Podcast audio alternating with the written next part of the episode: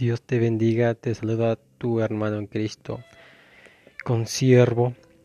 Damos gracias a Dios por la vida, la salud, fuerza, fortaleza, porque Dios nos ha permitido un día más. Damos gracias por sus bendiciones, porque Él es fiel y para siempre es su misericordia.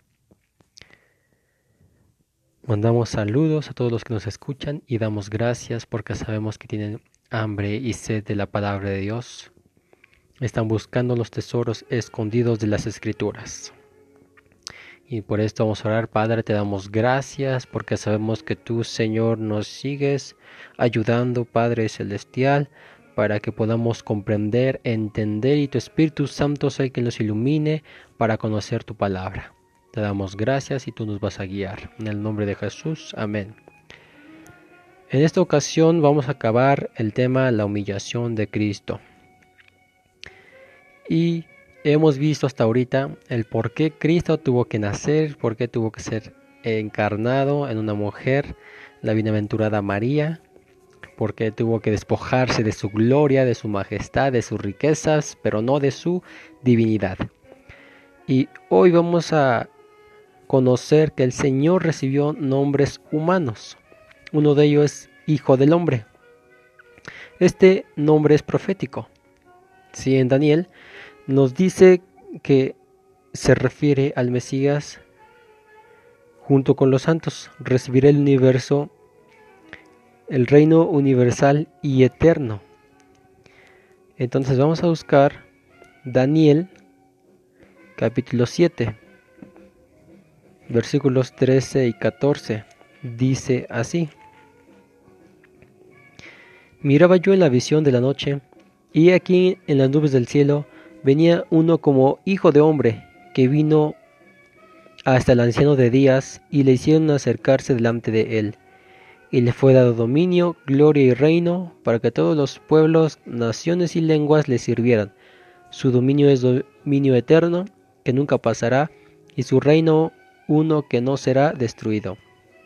Es profético su nombre.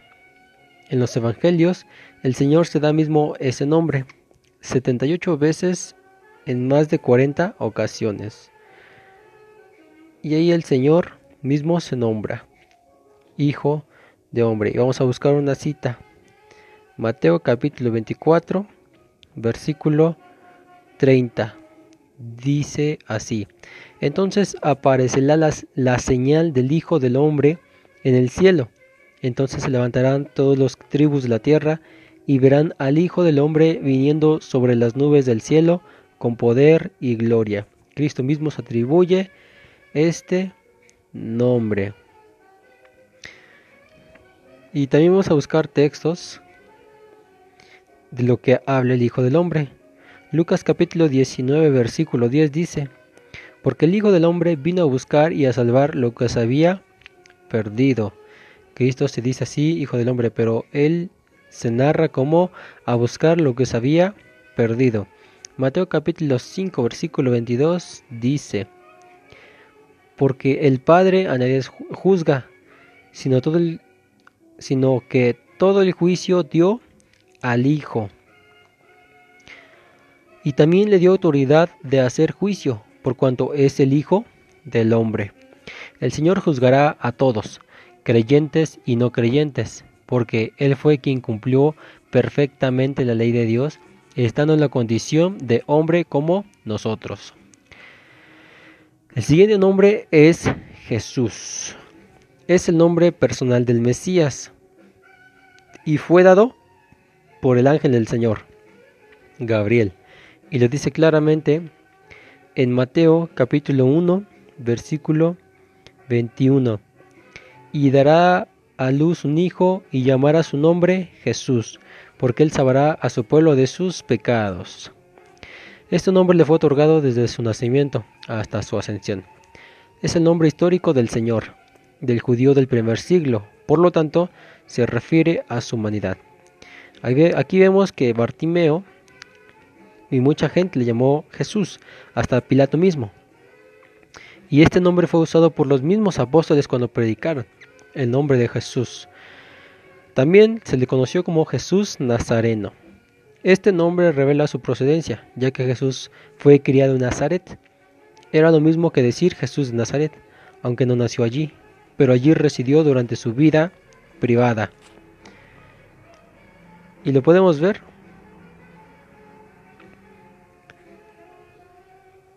en el Evangelio de Marcos, capítulo 16. Evangelio de Marcos, capítulo 16, versículo 6. Dice así.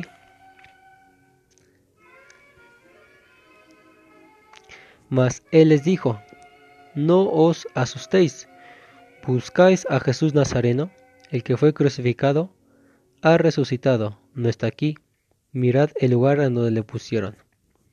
Así que los mismos ángeles le llamaron Jesús Nazareno. Aún algunos de los que con él estuvieron así le llamaron Jesús Nazareno. Busque Evangelio de Marcos capítulo 10 versículo 47, Marcos capítulo 1 versículo 24 y Hechos capítulo 2 versículo 22 y ahí va a encontrar que le llamaron Jesús Nazareno. Nosotros vamos a leer Hechos capítulo 2 versículo 22. Varones israelitas, oíd estas palabras. Jesús Nazareno, varón aprobado por Dios entre vosotros con las maravillas, prodigios y señales que Dios hizo entre vosotros por medio de él, como vosotros mismos sabéis. Así que muchos le llamaron Jesús Nazareno. Hay otro nombre que le llamaron Hijo de David. Este nombre tiene sus raíces en el Antiguo Testamento, ya que en Isaías 9:7, Jeremías 23:5 y Amos 9:11 la profecía revelaba que el Mesías sería descendiente de David, como lo vemos en el sermón de Pedro en el capítulo 2 de Hechos, versículo 30. Dice así, pero siendo profeta y sabiendo que con juramento Dios le había jurado que su descendencia en cuanto a la carne le mandaría el Cristo para que se sentase en su trono. El 29 dice, varones hermanos, se os puede decir libremente del patriarca David, que murió y fue sepultado, y su, sepulcro está con nosotros hasta el día de hoy. Dios le levantó descendencia. Así que Cristo debería ser hijo de David, el Mesías. Este nombre revela su relación con el pueblo de Israel. Así que Jesús estaba dando a entender que era hijo de David y también hijo de Dios para dar la profecía a cumplirse. También se llamaba hombre y varón. Así que Dios, eh, Cristo tuvo también esos nombres. Hay otros textos que expresan directamente la humanidad de Dios. Así como el Señor tenía limitaciones, hemos comprobado que el Señor durante su ministerio terrenal fue un hombre dependiente de Dios. Las obras que él realizó no las hizo porque era Dios, sino porque era un hombre ungido con el Espíritu Santo. Así que Jesús tenía un conocimiento limitado. Jesús no usó ningún atributo divino durante su vida terrenal. Se limitó a ser hombre, dependiendo de la relación del Espíritu Santo. Vamos a ver que en el Evangelio de Lucas, recuerden, que Cristo crecía, se fortalecía en sabiduría y gracia. ¿Sí? El Señor se sujetó al desarrollo normal todo humano. Él creció en gracia, sabiduría y estatura. Cristo se reservó la hora de su venida porque estaba en su humanidad. El Señor desconoce el día y la hora de su retorno a la tierra. Por eso en esta visión un ángel tuvo que avisarle. El Señor Jesús asombró porque no sabía que lo rechazarían. Cristo tenía hambre. Y Cristo preguntaba, era un hombre en el tiempo y en el espacio donde tenía límites. El Señor se limitó al tiempo y al espacio en la misma condición en la que estamos sujetos nosotros. Vamos a ver el Evangelio de Juan capítulo 11, versículo 21. dice así. Y Marta dijo a Jesús, Señor, si hubiese estado aquí, hermano no habría muerto. Pasamos al versículo 32. Dice, María, cuando llegó a donde estaba Jesús, al verle, se postró a sus pies diciéndole, Señor, si hubieses estado aquí, no habría muerto mi hermano. Cristo se limitó en el tiempo, no, puede, no podía estar en varios lugares a la vez. También se limitó en poder. Aunque el Señor es todopoderoso, hubo ocasiones que no pudo hacer milagros, por la sencilla razón de que de él de una manera voluntaria los hacía. Decidió no usar su poder para ser semejante a nosotros. Ahora, cuando hizo los milagros, los realizó bajo su poder del Espíritu Santo. ¿Sí? ¿Por qué Cristo no pudo hacer milagros? Por la incredulidad de ellos. Es diferente decir no quiso hacer milagros. Vamos a buscar San Juan capítulo 5, versículo 19. Dice así, respondiendo entonces Jesús y les dijo, De cierto, de cierto os digo, no puede el Hijo hacer nada por sí mismo, sino lo que ve hacer al Padre, porque todo lo que el Padre hace, también lo hace el Hijo igualmente. Versículo 30 dice, No puedo yo hacer nada por mí mismo, según oigo, así juzgo. Y mi juicio es justo, porque no busco mi voluntad, sino la voluntad del que me envió, la del Padre. Cristo se limitó, no hizo lo que quiso, sino que dependió del Padre. Esto quiere decir que el Hijo en su humillación no usó el poder con el que hizo los cielos y la tierra. En ese sentido se hizo inferior al Padre. Pero recuerde que también era uno con el Padre. En otras palabras, él dependía absolutamente del Padre porque era totalmente humano, pero también era igual al Padre porque era Dios mismo. Cristo fue un hombre perfecto. Aunque Cristo estuvo sujeto a todas las flaquezas y debilidades de la naturaleza humana, no cometió pecado. Nunca hizo él una confesión de error moral, ni se unió con sus discípulos para orar diciendo, perdónanos nuestros pecados. Así que Cristo pudo ser todo menos cometer pecado. Así que Cristo por eso nos redimió. El camino de la obediencia fue para Jesús a la vez un camino de sufrimiento. Vamos a estudiar diferentes etapas del sufrimiento de Cristo. El Señor padeció por nuestros pecados y sufrió para darnos vida eterna. El sufrimiento que comenzó en la encarnación fue aumentando hasta el punto en que al fin de su vida toda la ira de Dios en contra del pecado cayó sobre él. Lo que dice en Isaías 53. Ciertamente Él llevó nuestros dolores, nuestra carga fue sobre Él, y por su llaga fuimos nosotros sanados. Él cargó el pecado de la humanidad en su cuerpo.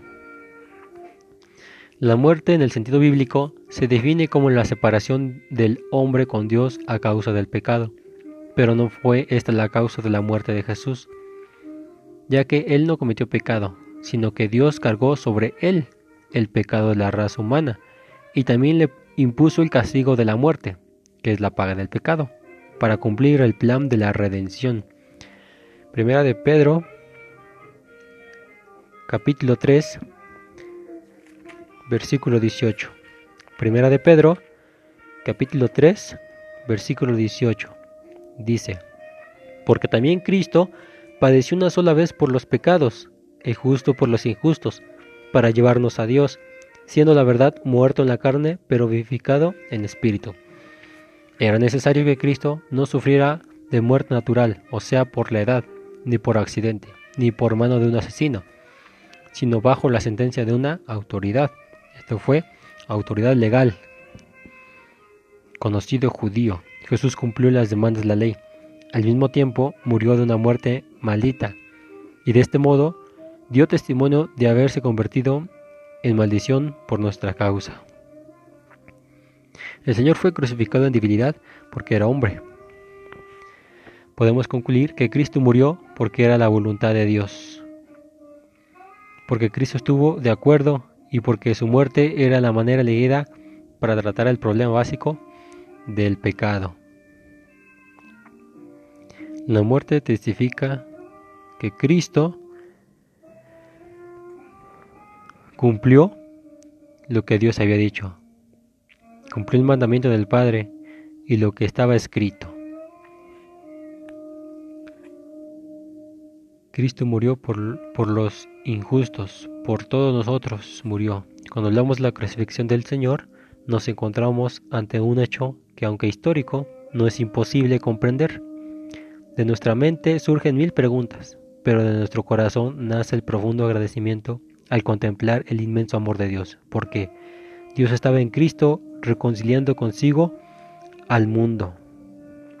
Vamos a buscar 2 de Corintios, capítulo 5, versículo 19. 2 de Corintios, capítulo 5, versículo 19. Que Dios estaba en Cristo reconciliando consigo al mundo, no tomándoles en cuenta a los hombres sus pecados, y nos encargó a nosotros la palabra de la reconciliación. Damos gracias a Dios por este maravilloso regalo.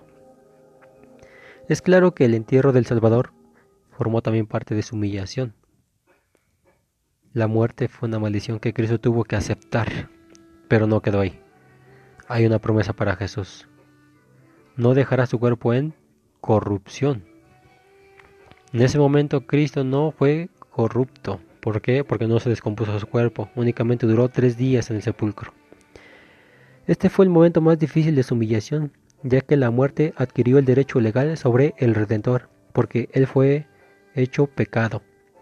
Cristo fue llevado al Hades como si fuese un pecador, porque llevó el pecado de todos nosotros. El Hades, el Hades estaba formado por dos lugares, el infierno y el seno de Abraham, o también llamado paraíso. Al parecer, cuando Cristo fue llevado al Hades, predicó a los injustos para condenación y posteriormente para la salvación a los justos. Vamos a buscar Efesios capítulo 4. Efesios capítulo 4. Versículo 8. Efesios capítulo 4, versículo 8. Por lo cual dice, subiendo lo alto, llevó cautiva la cautividad y dio dones a los hombres. ¿Y eso de qué subió? ¿Qué es sino también había descendido primero a las partes más bajas de la tierra? Y el que descendió, él mismo también subió por encima de todos los cielos para llenarlo todo. Gracias a Dios por esa maravillosa gracia. En resumen, cuando hablamos de la humillación de Cristo, nos encontramos frente al inmenso amor de Dios, porque Él mismo tomó nuestra naturaleza humana para ser semejantes a nosotros, negando el precio de nuestro pecado. Dios no estaba lejos de nosotros, Él se ha hecho un hombre a fin de relacionarse con nosotros. Esta convivencia ha sido un anhelo de Dios. Como el hombre no podía alcanzar al cielo, el cielo ha bajado hasta nosotros. Jesucristo es Dios, pero tiene una naturaleza humana. Es igual al Padre, pero también semejante a nosotros en todo.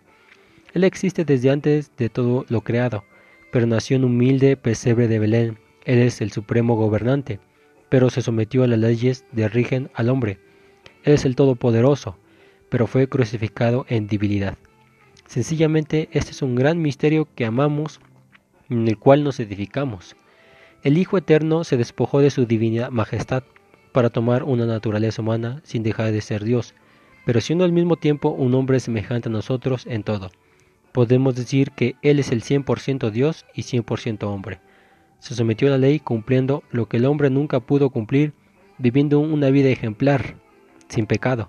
Finalmente sufrió y pagó las consecuencias del pecado del hombre, soportando intensivamente la ira de Dios. Damos gracias a Dios por tan maravilloso tema. Y así vamos conociendo más y más de Cristo.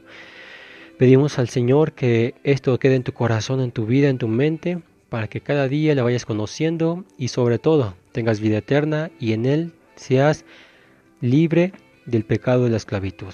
Damos gracias, Padre, por tu misericordia. Pedimos que tu Espíritu Santo enseñe, corrija, redarguya, guíe a todo hombre, a todo ser que escuche esta palabra, para la gloria y honra tu alabanza.